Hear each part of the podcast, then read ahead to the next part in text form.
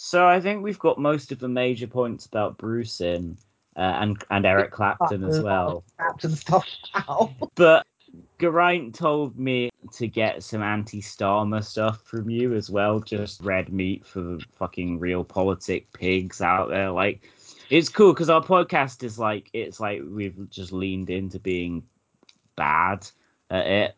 So it, the fact that most of this conversation's been going all over the place and stuff, that's all good. But even if we just get a couple of minutes of anti-Starmer stuff, can you just say you hate him? three by-elections, only one win is Yeah. Any I- other leader would have won. any other leader would have won all three. It's quite funny because I saw a tweet earlier that was saying about how the Tories are going to shout about retaining Uxbridge instead of focusing on the fact that they've lost Selby and what that means about the next coming election. And I was like, the really funny thing about that is you can reverse it, and the same is exactly true for Labour because Labour are going to focus on the fact Mhm. they've Selby, a red wall seat, blah, blah, Oh, that with that little nerd in thing to think about what it says that they couldn't get Uxbridge. Yeah.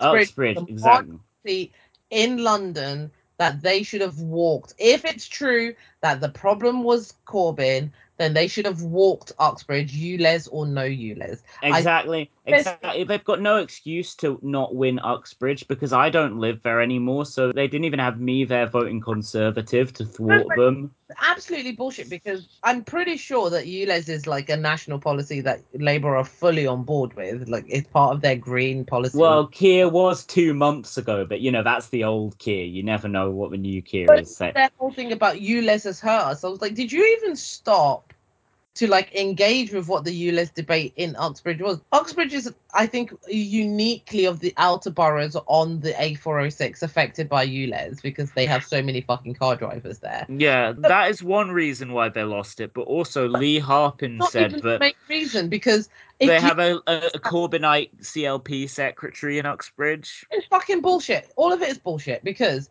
here's my thing. If you actually believe in ULEZ, and they do, I am not a driver, but I spend a lot of time driving in cars with other people and I am learning to drive. And I see the pros and cons of both ULEZ and the LTNs. I just think that both of them are not being implemented really well. And so there is something in that. But the brass facts are that ULEZ was Johnson's idea and the ULEZ expansion was announced in 2018. So if the expansion was the issue, it should have been a lightning rod issue 2019 general election, and it wasn't. The only reason it's a big issue now is because the expanse is now happening and people have until October to get their cars in line before they start really being affected by it.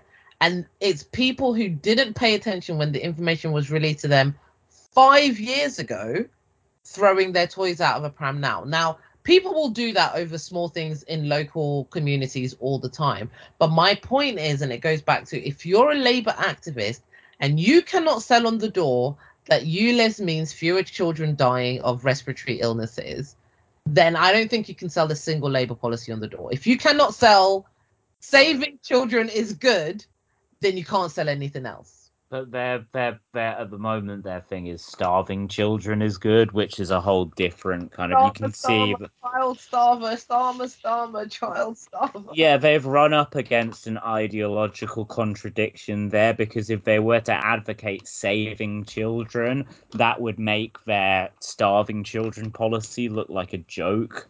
Whereas right now it looks like a good, well thought out policy that reflects well on Sir Keir Starmer. As I said elsewhere on Twitter earlier, this whole thing they've tried going right wing and it hasn't worked, so they just need to up the ante at this point.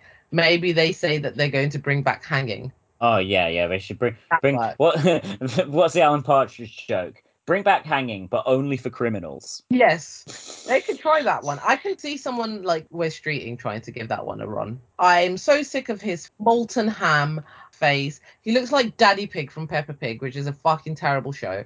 And I am looking forward to canvassing extensively for Corbyn in Islington North come the Yes. and I invite all of you guys who are going to come. Look me up. I'll tell you where to go. I'll tell you where to not go. I'll tell you which are the places that need convincing, which ones are not.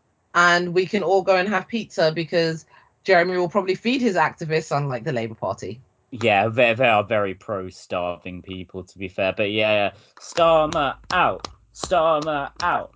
Starmer. Starmer out. Oh, Jeremy Corbyn.